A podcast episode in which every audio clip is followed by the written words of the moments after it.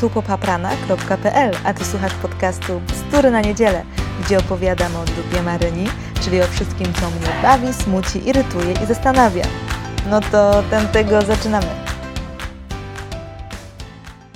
Witam Was serdecznie, to znowu ja. Goszczę Was w moim smurfowym domku w Brystolu. A dzisiejsza bzdura na niedzielę to chłop, baba i porządki. Czyli temat, który każdego z nas dotyczy, a szczególnie dotyczy kobiet, bo y, my jakoś mamy z tym większy problem, jakoś nas ten brak porządku bardziej ciśnie niż chłopów. A tych, których, tych chłopów, których właśnie nie ciśnie, e, można zaliczyć do y, gatunków, które są zagrożone, które niedługo pewnie będą na wymarciu, a te, które na wymarciu jeszcze nie są, to możliwe, że cierpią na jakieś natręctwa, bo nie widzę innego uzasadnienia na to, żeby chłop uwielbiał porządek. To znaczy, ja rozumiem, że chłopy lubią porządki, ale nie lubią ich robić. I jakby definicja porządku y, dla chłopa jest inna niż definicja porządku dla y, kobiety. Zupełnie się w tej kwestii rozbiegamy. Myślę, że głównym problemem w rozbieganiu się w sprawach porządkowych między chłopem a babą są nieścisłości terminologiczne. Dla faceta porządek jest wtedy, kiedy przechodzi przez chałupę i nie potyka się o różne rzeczy.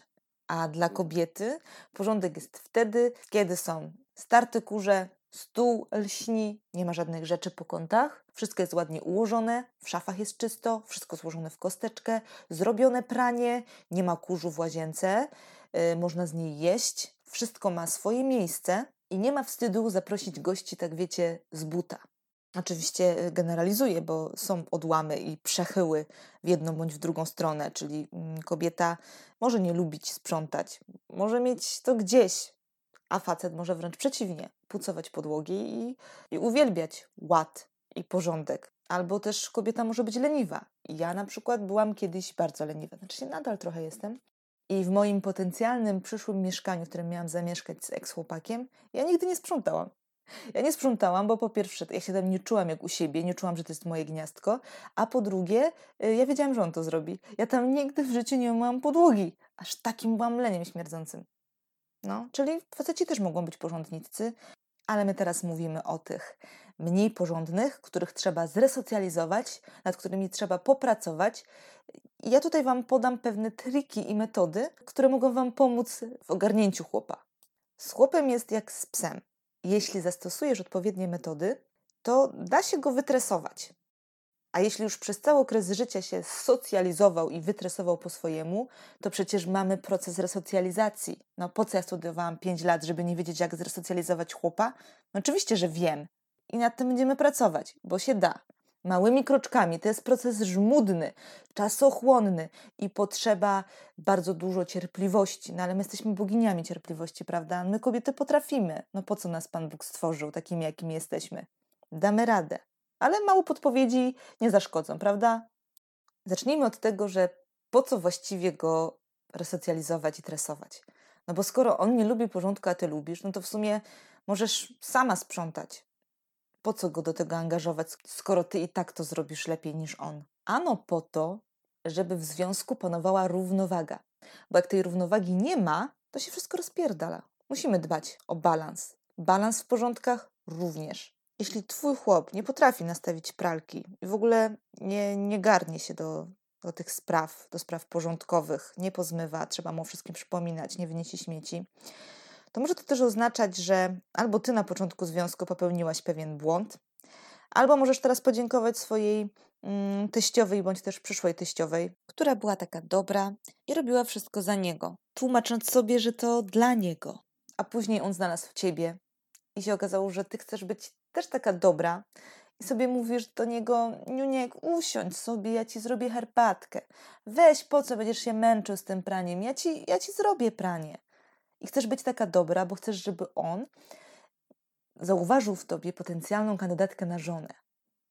Możesz to robić zupełnie nieświadomie, no przecież nikt nie siedzi i nie myśli i nie, nie obmyśla planu, strategii na to, co tu zrobić, żeby on mnie nie chciał.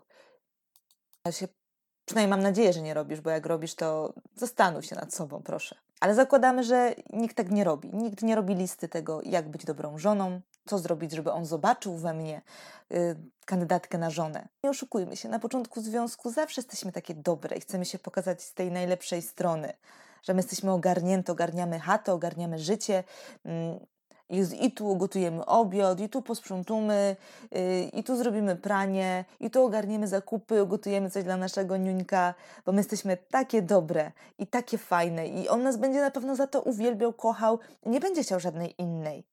No bo, no bo dlaczego miałby chcieć? Czytałam też o przypadku mężczyzny, który miał żonę i kochankę i ostatecznie Żona się, żona się nie dowiedziała o tym, ale zwierzył się terapeucie, że ma taki kłopot, że ma i żonę, i kochankę. On teraz nie wie, którą ostatecznie wybrać, no bo z kochanką mu jest fajnie, dostarcza mu innych wrażeń, no ale żona, no ale żona to jest żona. No i żona tak zajebiście gotuje, że on ostatecznie odszedł od kochanki dla żony. Mam nadzieję, że nie był na tyle głupi, żeby powiedzieć żonie, że miał kochankę i odszedł od niej, bo ona świetnie gotuje, bo pewnie już by y, fajnego, dobrego posiłku już by nie uraczył. Ale widzicie, jakie to jest ważne dla chłopa, żeby ogarniała te tematy kulinarne. I widzicie, my potem czytamy takie historie i potem sobie myślimy, że jak nie gotujemy dobrze, to nas żaden chłop nie zechce. Jak nie posprzątamy mu, to też nas nie zechce. I karmione jesteśmy tymi patriarchalnymi wzorcami i myślimy, że tak musi być. I dlatego jesteśmy na początku związku miłe. A potem trzeba to wszystko naprawiać. Metoda numer jeden, która może Wam pomóc e, w naprawieniu Waszego niuńka i w resocjalizowaniu go, bądź tresowaniu, jak kto woli, nazywa się na wariata. Oczywiście wymaga dużo cierpliwości, opanowania emocji, kontroli tych emocji i uważności. Tutaj stosujesz pewne sugestie, ale w formie takiej y, metaforycznej. Po prostu jakbyś miała jakieś omamy wzrokowe bądź słuchowe. I mówisz tak. Niuńku, mój kochany, słuchaj, rozmawiałam ostatnio z naszym śmietnikiem. I wiesz, co mi powiedział? Że on jest już tak na żarty, że on więcej nie zje i po prostu normalnie jak mu coś jeszcze tam dołożymy, to mu się uleje. I to jest takie, wiecie, pół na pół żartem, pół na pół serio i trochę na śmiesznie. I nie jesteśmy tutaj despotyczne w tej metodzie i nie mówimy mu wynieś śmieci, albo i, i nie narzekamy i nie, i nie rościmy sobie żadnych praw, nie, nie mamy pretensji, tylko po prostu na wariata rżniemy głupa i czekamy.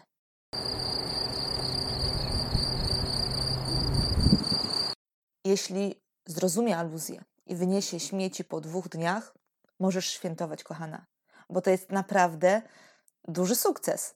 A jeszcze jak wejdzie z tobą w taką rozmowę ym, i podłapie żarcik i powie, że no ja też z nim właśnie rozmawiałem, z tym śmietnikiem, i on powiedział, że on jeszcze dwa dni wytrzyma. To jesteśmy w domu. To pokapował. Jest dobrze. Za dwa dni wyniesie sukcesik murowany.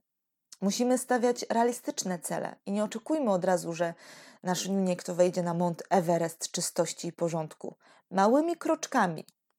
Najpierw może niech sobie wejdzie na, na łysą górę, a potem się będzie piął wyżej. Najważniejsza rzecz, bo bym zapomniała, jeśli on już te śmieci wyniesie, to trzeba go w jakiś sposób nagrodzić. Trzeba powiedzieć y, mu o tym, że się to zauważyło. To jest tak, jak idziecie do fryzjera, przyjdziecie, podcinacie sobie 5 mm końcówek i on nie zauważa, jaka wściekłość.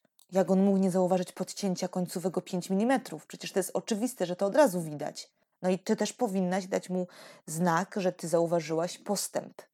Bo to go będzie nakręcało do następnych postępów. Możesz go też nagrodzić w jakiś sposób, jakieś ciasteczko, tak jak w przypadku tresury psa. Można go tresować poprzez karanie, ale lepsze efekty przyniesie tresowanie poprzez nagradzanie, czyli jakiś przysmaczek, jakiś komplemencik, jakieś przytulenie. Oj, Niuńku, mój kochany, jak fajnie, że te śmieci wyniosłeś. Bez pretensji, że po dwóch dniach. Niech cię ręka boska broni przed tym, żeby mu to wypomnieć. Nagradzanie. Pamiętaj o tym. Ja wiem, że to może złościć, no bo kto ciebie nagrodzi? Ty ogarniasz całą chatę i taka, taka złość w tobie wzbiera, no bo ciebie nikt nie nagradza za ogarnianie tej całej chaty.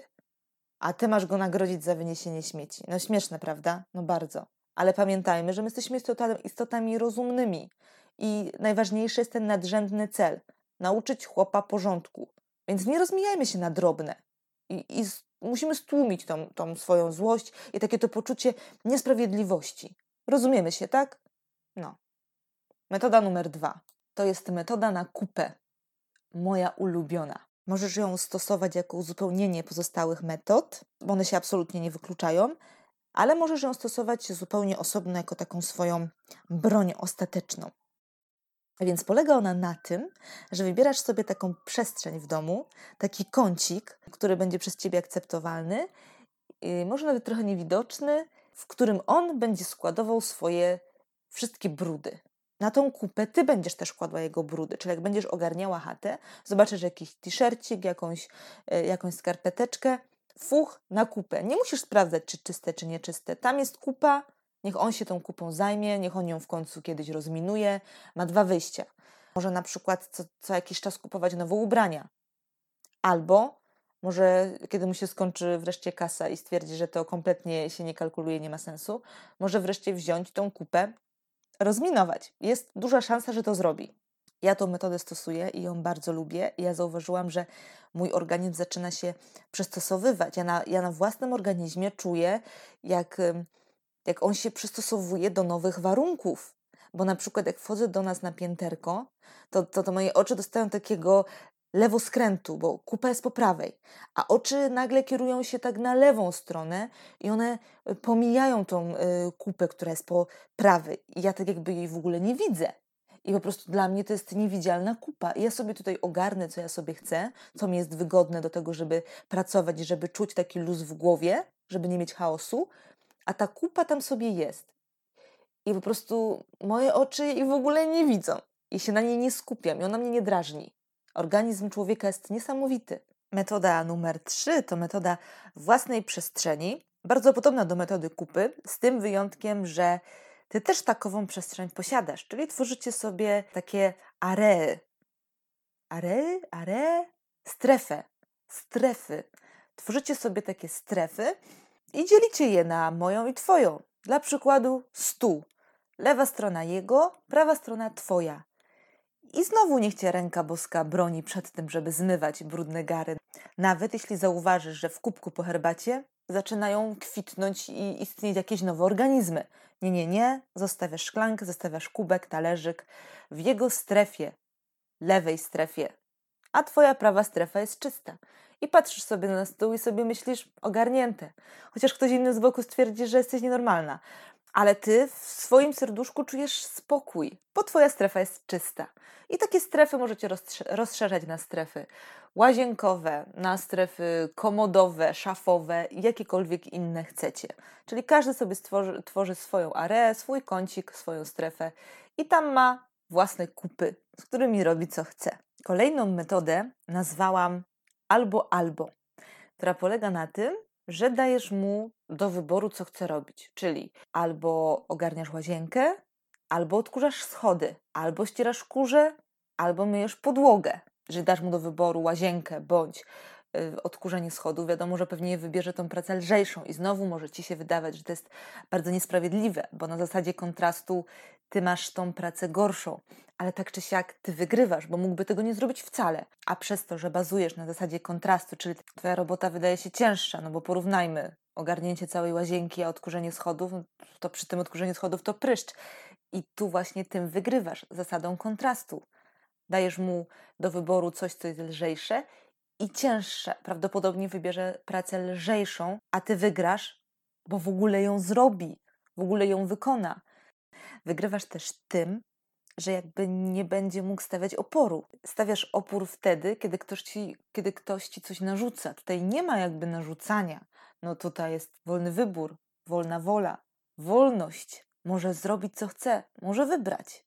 Tylko przypominam, że metoda jest e, dobra do stosowania dla kobiet władczych, które jakby nie boją się mówić, co kto ma robić, które nie boją się y, wydawać poleceń, czyli mają takie predyspozycje do zarządzania ludźmi, może jakieś menedżerskie, bo tutaj chodzi o taką zdecydowaność w mówieniu i w działaniu. Ostatnia metoda to metoda nietypowa. A nietypowa dlatego, bo stosowana jest na nietypowego mężczyznę. To faceci są różni wiadomo, tak jak kobiety. I nie wszystkie metody działają na nich jednakowo. Tego trzeba to spersonalizować, tak jak personalizuje się tapetę na telefon. Bo ten nietypowy mężczyzna to jest taki, który lubi, kiedy mu się wydaje polecenia. Lubi, kiedy baba trochę się powydziera, kiedy mu powie, co ma robić, a czego ma nie robić. kiedy mu rządzi, przestawia, ustawia, bo on się wtedy czuje jak ryba w wodzie, nie jest już taki zagubiony. Więc jeśli dobierze się kobieta, która lubi rządzić i ustawiać, z takim, który lubi być ustawiany, to ja im wróżę świetlaną przyszłość.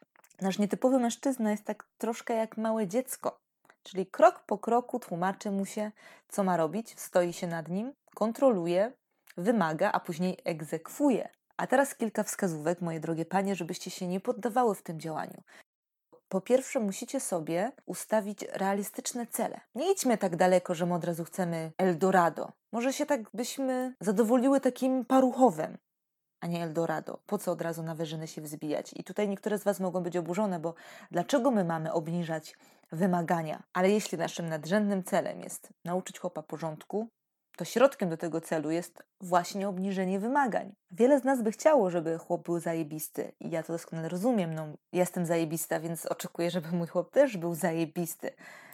Tylko, że ta zajebistość chłopska jest trochę na innych poziomach niż babska. To tak jakby nas postawić na Mount Everestie, a ich na y, Łysej Górze. No nie dogadamy się, nie? No jak się mamy dogadać? On nas nie będzie słyszał, jest za nisko, a my za wysoko. Trzeba to jakoś wyrównać. Trzeba z tego Mont Everestu nieco zejść niżej. Dlatego tą naszą dumę i taką niesprawiedliwość wewnętrzną to trzeba schować do kieszeni. Jak już wspomniałam, trzeba nagradzać komplementami, takim dobrym słowem, przytuleniem, może jakimś ciastkiem, i absolutnie nie dawać żadnych banów, żadnego fochowania się, szczególnie bana na seks. To absolutnie nie działa, bo przecież takim banem na seks to krzywdzimy same siebie, nie tylko ich. I oczywiście muszę od razu przeprosić wszystkich panów, którzy są czyści czyścioszkami i ogarniają chałupę lepiej niż baba. Wy jesteście nadprzeciętni. A my tu gadamy o przeciętnym, statystycznym chłopie. Więc się absolutnie nie obrażajcie, uznajcie, że was to nie dotyczy. Bądźmy też życzliwe dla naszych chłopów, wyrozumiałe. Tak jak jesteśmy dla małych szczeniaczków, kiedy się uczą dopiero i są takie niezgrabne i my się cieszymy, śmiejemy, oj, oj, oj, bo on coś zrobił. Tak samo w przypadku dzieci, to bądźmy też takie same dla naszych chłopów. Wyrozumiałe, wspierające, komplementujące, takie e, chociażby nawet drobne zmiany. To jest bardzo pomocne. I zobaczycie, po pewnym czasie będą efekty. I to już koniec na dzisiaj. Bierzcie i szeszcie te bzdury dalej i do zobaczenia za tydzień.